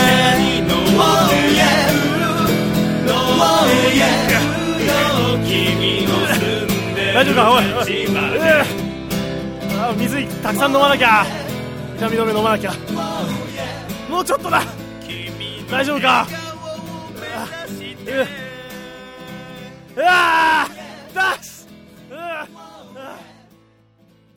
ありがとうございました。自転車に乗って行くでございます。これは福田博さんに作った曲だったんでございますけども、えー自分でも歌っていました。途中に福田さんの、おおい、シャイボーイ、曲を手伝ってくれみたいな言葉が入るんですけど、最初から私が歌って、最後まで私が歌うので、手伝ってくれの意味がわかんなくなっちゃってますけど、ちょっと福田さんの、その、セリフが面白かったので、そのまま入れました。そして残り2曲、お聴きください。細身のシャイボーイで。地元に帰りましょう。ホームホームホーム。ほんほんほん。帰ろうかほんほんほん。ふるさとふるさと。ほんほんほん。ゆめをみる空。がやいてる。がむしゃらにしごとをして。シャンニムに汗をながして。花見る余裕もなくしてたわ。休めばいい。ちょっとばかし休めばいい。帰ろうかふるさとふるさと。夢を見る空。青輝いてる。恋をして。人知らず涙もした。踏ん切りをつけたくなったら笑えばいいガハハと笑い飛ばせばいい帰ろうかふるさとふるさと夢を見る空。青輝いてる。ほんほんほんほ。んほんほんふるさとふるさと。ほんほんほんほんほんほん生きてる意味を探して。つけられず焦って。息切れ落としかけていたわ。立ち止まっていい。後戻りしたがっていい。帰ろうか。ふるさとふるさと前を見る空。青輝いてる。帰ろうかさとふるさと夢を見る空青輝いてるそうだ青抱きしめてく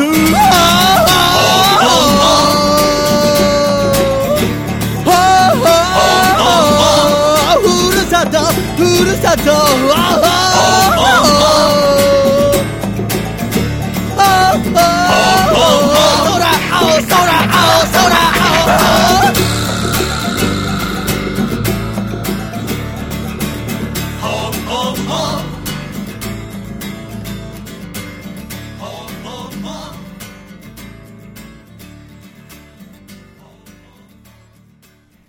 ありがとうございました。ホームホームホームでございました。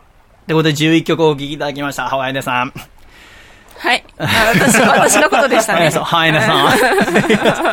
11曲お聴きいただきました。残りはい1曲でございます。うんここまでいろんな旅をしてまいりましたが、地元に帰ってまいりました。恋をしたり、友達と一緒に歌ったり、チョコレートもらったり、デートをしたり、自転車で旅に出たりして、えーホームホームホームで家に帰ってきました。そして次どうするかっつうと、また新しい旅に出ましょうよって、新しい旅に出て、また明日からいろんなものを集めてドキドキしていこう、ハラハラしていこうっていう思いで、一番熱量を込めて作った曲です。お聴きください。細身のシャイボーイと榎谷勝正で。コレクション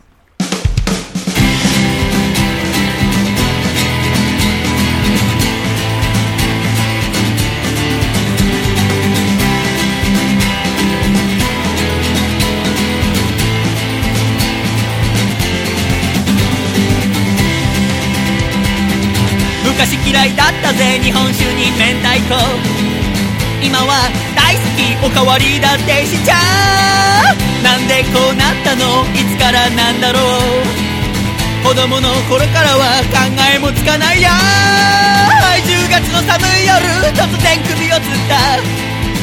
いつのポケットには一体何入ってたんだろうギリギリを捕まえてワクワクを握りしめできるだけ長く強くコレクションしよう。よドキドキを捕まえてキラキラを握りしめできるだけ長く深くコレクションしよう。Oh, oh, alright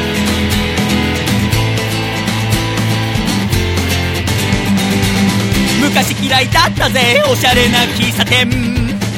今は大好き何時間だって。言っちゃうわわわなんでこうなったの？誰に教わったんだろう？童貞の頃からは想像もつかない。や6月の雨の夜突然髪を切った。あの子のスカートには一体何詰まってたんだろう？ギリギリを捕まえてワクワクを握りしめ。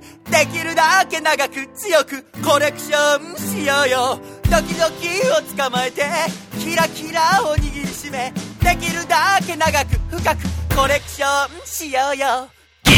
を捕まえてワクワクを握りしめできるだけ長く強くコレクションしようよドキドキを捕まえてキラキラを握りしめできるだけ長く深くコレクションしよう Oh, oh, alright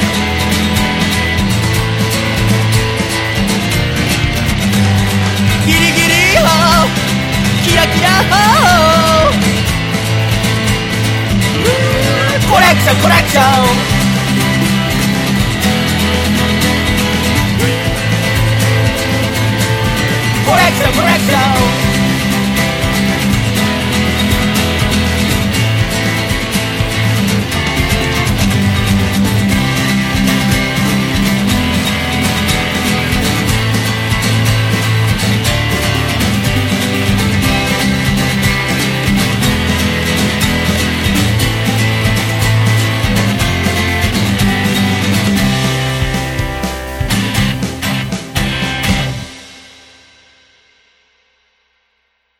ありがとうございました。コレクションでした。全12曲お聴きいただきました。カザクーラ。はい。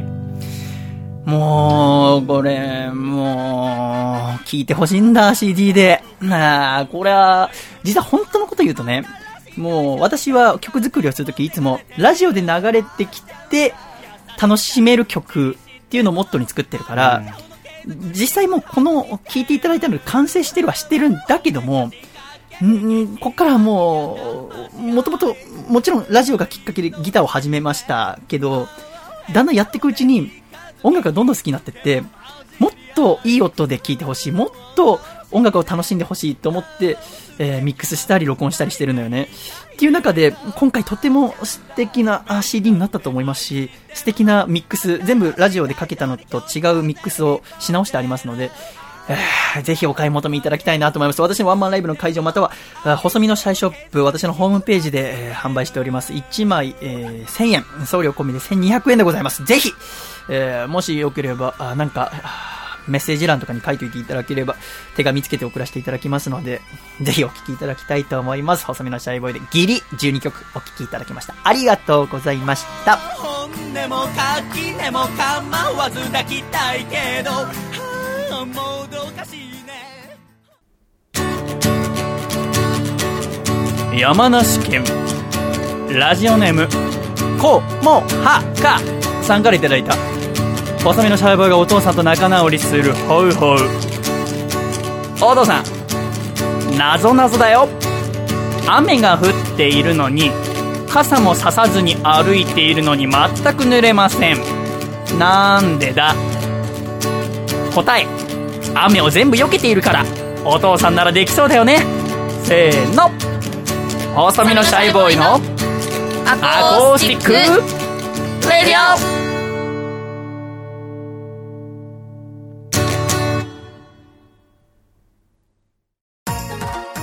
オ。いよいよ歴史が動き始めた日本一の歌舞伎者集団プロレスリングバサラ。続々と今後の興行が決まっております6月23日新宿フェイス。7月3日愛知県千草文化小劇場。詳しくは DDT プロレスリングのホームページをご覧ください。では福田藩いつものやついっちゃって。バサってバサってバサりまくるバサラ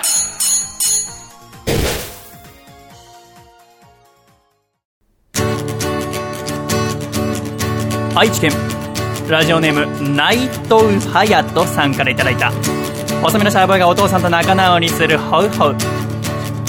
お父さんクリームシチューの「オールナイトニッポン」が7年半ぶりに復活だって。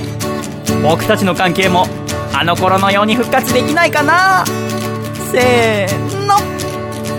細身のシャイボーイのアコースティックレディオ。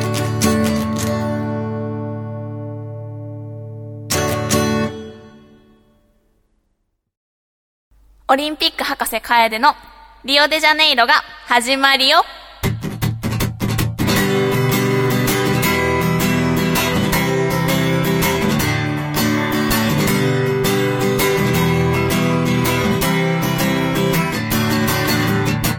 さてさて、6月も中旬になってきまして、にゃ代表選手、オリンピックの、もう続々と決まってきてはいるんですけども、ほなんとですね、6月14日にリオデジャネイロオリンピック・パラリンピックのメダルが発表されまして、う。ん。オリンピックのメダルというのは各大会ごとに様々なデザインがあるんですね。大会ごとに違うデザインが施されているんですけども、はい。例えば長野オリンピックの時は漆塗りのデザインだったへり、ー。トリノの時はドーナツ型だったり、漆塗りのデザインってどういうこと？漆塗りを一部に使ったえー。メダルだったんです。そうなんです。ただ、夏季のオリンピック、夏に開催されるオリンピックというのは、ちょっとデザインが決められているんですね。裏面に必ず、勝利の女神ニケのデザインを施さなければならないという規定があるんですけども、知らなんだ。表面は自由なので、うん今回どんなデザインになるのかなと思っておりましたら、表面本当には思ってた？思ってました。今回はですね、リオデジャネイロオリンピック・パラリンピックの各ロゴと月桂樹の葉っぱをデザインした、うんまあシンプルなデザインなんですけども、ただ、デザインよりも今回一番注目すべきポイントとされているのが、ん。環境保全に配慮したメダルを作ったよっていうことなんです。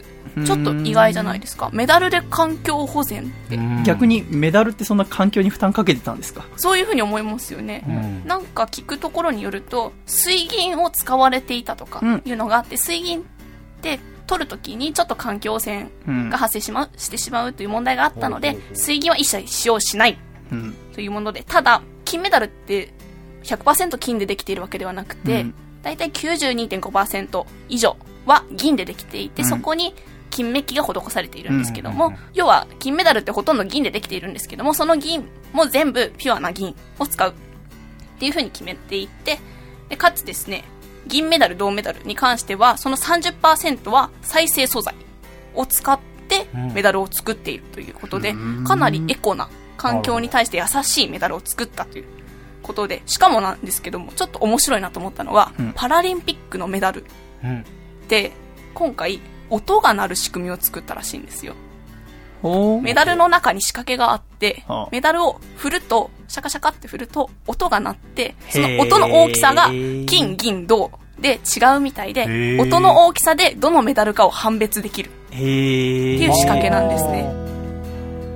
ちょっとパラ音の大きさで？大き音さ種類で？種類ではなくて、音の大きさで違う。へへえってことなんですじゃあ、あー比べなきゃわそかない、ね。うんなんです。ちょっと、ちょっと銀メダル聞かして。うん。金メダル、あ、こっちの方が大きいから、うんあ、金メダル、金メダル。もしかしたら、パラリンピックの表彰台のはい映像とか見ると、みんなが振ってるかもしれない映です。像を見られるかもしれまちせんね。ょっと面白いですよね。面白いうん面白い。表彰式もちょっと楽しみだなそれはオリンピックの方は違うんだ。オリンピックの方は違いますね。うん音が鳴る仕掛けはなくて、ただのメダルなんですけども、パラリンピックは振ると仕掛けが鳴るよっていいうですねいことなの。で。非常にいいまあ、パラリンピックをちょっとこう面白みを持って見るきっかけにもなるかなと思います。だってね、やっぱ視覚障害のある方でも実感が湧くもんね、そうなんです。そうなんです。しかも展示とかでこう示されているよりも分かりやすい。誰に言っても分かる音だったら。あ、そうか。うんうん振って音が鳴るだったらうん、誰でも、どんな人でも分かるので、うんとてもいい仕組みだなと思いまして、すごい日本代表たくさんメダルを取ってきてほしいなと思いますので、今回メダルに注目してみました。はへあ、ー面白い。注目すべきポイントが増えました。うんオリンピック博士ありがとうございました。ありがとうございました。あのーあ博士はいが先週の日曜日に電話かけてきやがりまして、日曜日の夜っていうのははい、仕事を一通り終わらせてアコラジの配信も終わってね、はい私の、私は日曜日の夜はゆっくりするんですよ。はい。毎日シャイをやってますけど、うんうん。日曜日の寝る前の3時間は、佐藤孝義としてゆっくりしてるんです。はい。それ以外は全部細身のシャイボーイしようと思ってるんですけど、はい。その日曜日の夜は、お客様からいただいた日本酒を飲みながらご褒美の時間として過ごしてるんです。うんうんそう言いながらあ好きなラジオを聞いて新聞読むっていう。楓さんから電話なんてかかってこない電話かかってきて、は結局その後2時間46分喋り続けるんですよ。このバカが。い。えで、しかも2時間46分で電話終わったのも完結したんじゃなくて、こいつのバッテリーが切れて、えで、なんか、ブツってなって感じも悪いし、なんだと思って。要は内容何かって言ったら将来に悩んでるらしいんですよ。これからどういう道に私は進めばいいのか。知ったこっちゃないですよ、社員にとっちゃ。いやいや。本当に。そこまで優しかねえよ、つって。私はリスナーには優しくしようと思ってますけど、身近な人はどうだっていいのでそれぞれが頑張ってくれればいいと思ってるだって、こうそんなアドバイスをするような立場にないと思ってるから、私は。ね。なのに電話かけてきやがりやがって。しかも日曜の私のシャイタイムじゃなくて、佐藤タイム、佐藤タイムに。佐藤タイムに。何なんですか？待って、まず、まず、一つ言いたいのはこれは、アコラジですべき話でしょうか？いや、俺は全部ラジオのためにやってるから。いやいやいやいや私に言ったら全部喋るって分かってんだから。でもそれは、でもそれは、かけてきてんだろ、だってシャイタイムにおいてはそうかもしれないですけど、あいや、お前佐藤タイムのこと知らないだろ。いやじゃあお前佐藤さんって言って電話かけたかシャイさんって言ってかけてきてるよな。だって君だってあと、このラジオになって3ヶ月ぐらい笠倉さん。はどっちの味方ですか？あ。ごめんごめん、ちょっと待って。笠倉さんはどっちにつくんですか？まあちょっと真面目な話をしますけど、はいカレーさんはあと3ヶ月ぐらいですよ、このラジオにいるのは。うん。だって就活とかが始まるから。あとこの3ヶ月で自分がラジオに適性があるかどうか考えなきゃいけないわけ、いけないわけですよね。っていう中で、えー、何を悩んでますか？どうですか喋り手としてやっていく中で？まあ私も2時間46分大半聞き流してましたからあんまよくわかりませんけど、まあうっすら思い出せるのは喋り手としての素質はないって自分では思い始めましたか？まあそうですね。そうですね。で、えーじゃあ裏方の方に回るべきなのかなって、でいろいろ話をしてる中で、楓さんは自分の悩みとしてあって、それは気持ちがすごくよくわかるなって思うのは、この子はいろんなことができるから、できないことってのがないんだよね。だから僕は消去法でいろいろ考えて、えーやってきたけど、楓さんはいろんなことができちゃうから、はい逆に進路がわかんないっていう。なるほど。ラジオの世界に行きたいっていう漠然としたことはあるのに、その中で絞れないっていうことで苦しんでるらしいんだよね。うん。僕はもう喋り手になるって決めたから飛び込んだけど、カエリさんはラジオは好きだけど何をすればいいかわからないって、その悩みはとても苦しいんだよ。すごく苦しい。っていう中で、頑張ってこの部屋に毎週来て喋って、で、その中で自分があんまり面白いこと喋れてないっていう自己評価を下してるわけよね。なるほど。で、これからどうやっていくかっていうのをもう考えなきゃいけない。インターンシップとかが夏から始まる。うんそこに自分が行けばいいのかどうか。でも部活頑張りたい。やり遂げるって決めたら最後までや、ちゃんとやりたい。っていうことを考えると、もし喋り手になることを諦めるのであれば、もし諦めたらアナウンススクールとか秋から行くよことがなくなるから他のことに専念すればいいから、そのことについて決断しなきゃいけない。でも、喋り手自体も諦めたくない。うん。っていうことで悩んでて、ああ、そうかい。と思って答えを出そうとしたら、こいつのバッテリーが切れたから最後ちゃんと言えずに私も消化不良だったわけでございますけど。なるほど。どうですか？どう思います？どうします？喋り手は諦めますか？まあ、電話の中では、私は就職すると言ったんですが、うん。やっぱり楽しいんですよ、ラジオ。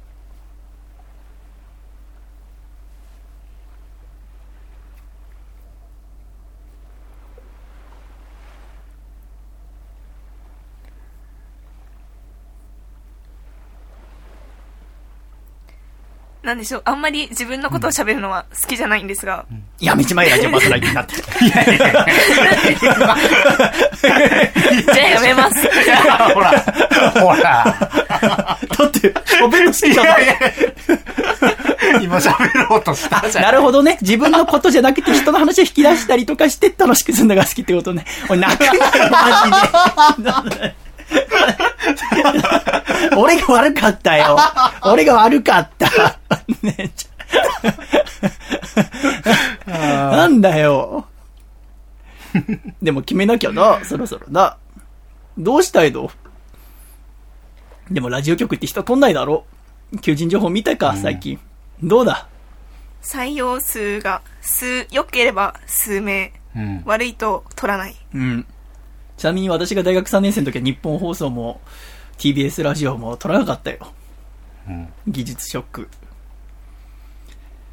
ていう中で、まだはっきりしてないから、どうすればいいかわかんないっつって、部活の仲間たちと三浦海岸にいる時に、私は本当にこの部活の仲間たちと楽しくお酒を飲んでていいんだろうかっつって、うん。少しでも話聞いてほしいと思って社員に電話したら、佐藤タイムで、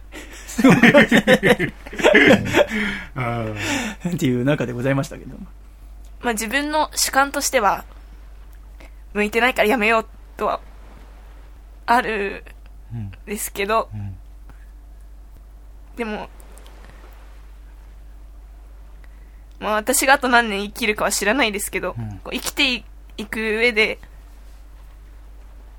やりたいこととか楽しいことをやって生きていきたい。ってずっと中学生、高校生の時から。思ってたから、うん。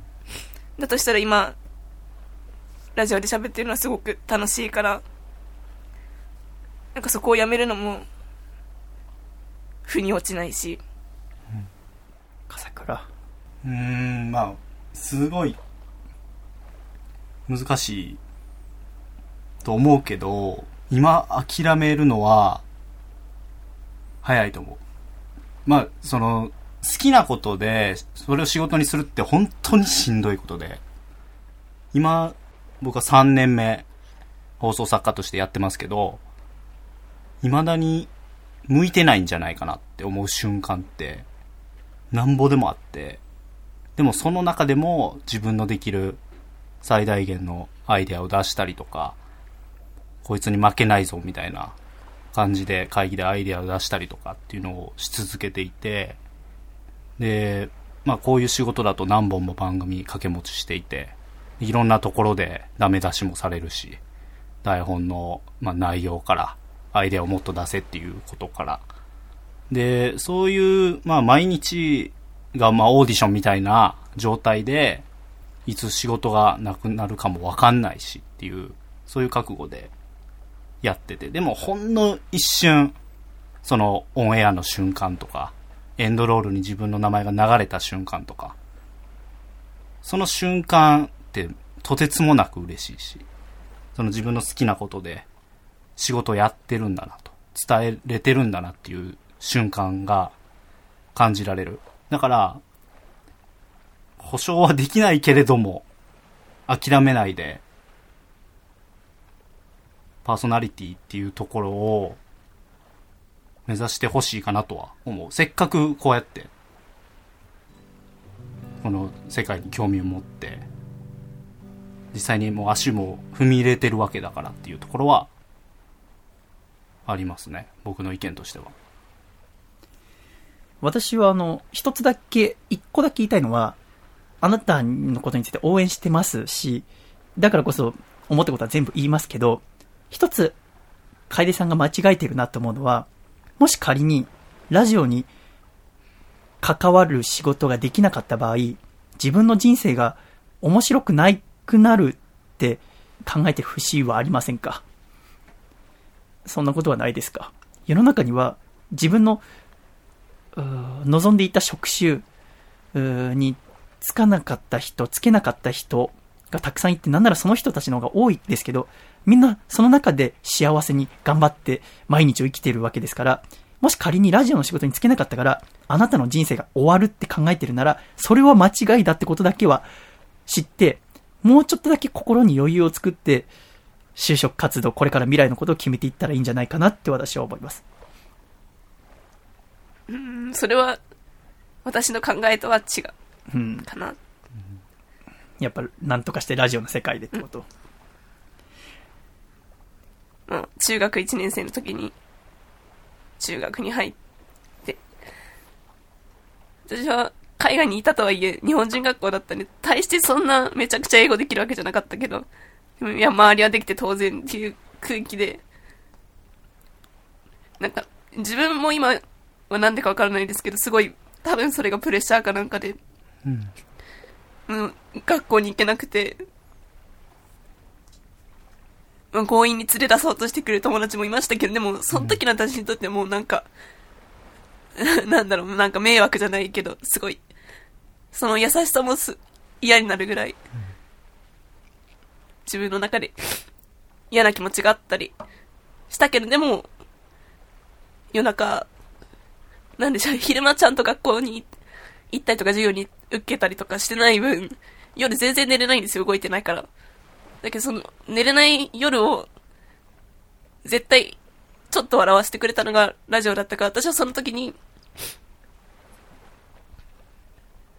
あ、もう絶対私は、生きている間は絶対にラジオに関わっていこうと思って、ラジオに関わらなくなった時は私が死ぬ時なんだろうなって思いながら、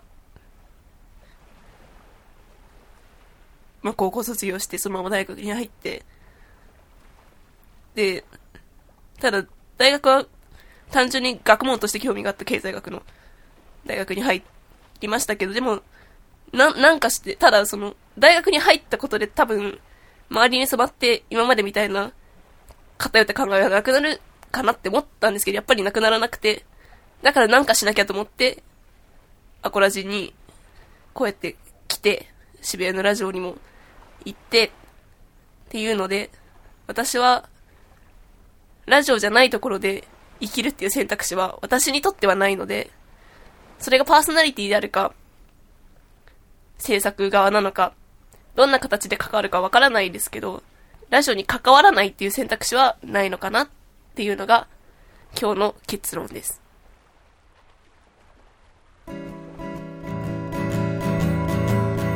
細身のシャイボーイ細身のシャイボーイ細身のシャイボーイ oh yeah 細身のシャイボーイ細身のシャイボーイ。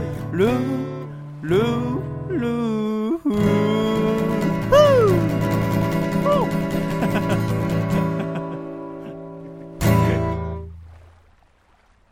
第115回細身のシャイボーイのアコースティックラジオ。この番組は、大分県かごちゃん、静岡県エルモミーゴ、岐阜県緑、東京都エクストリームパーリー、徳島県ソマ、栃木県 WT、青森県 TNTR の提供でお送りしてまいりました。では、エンディング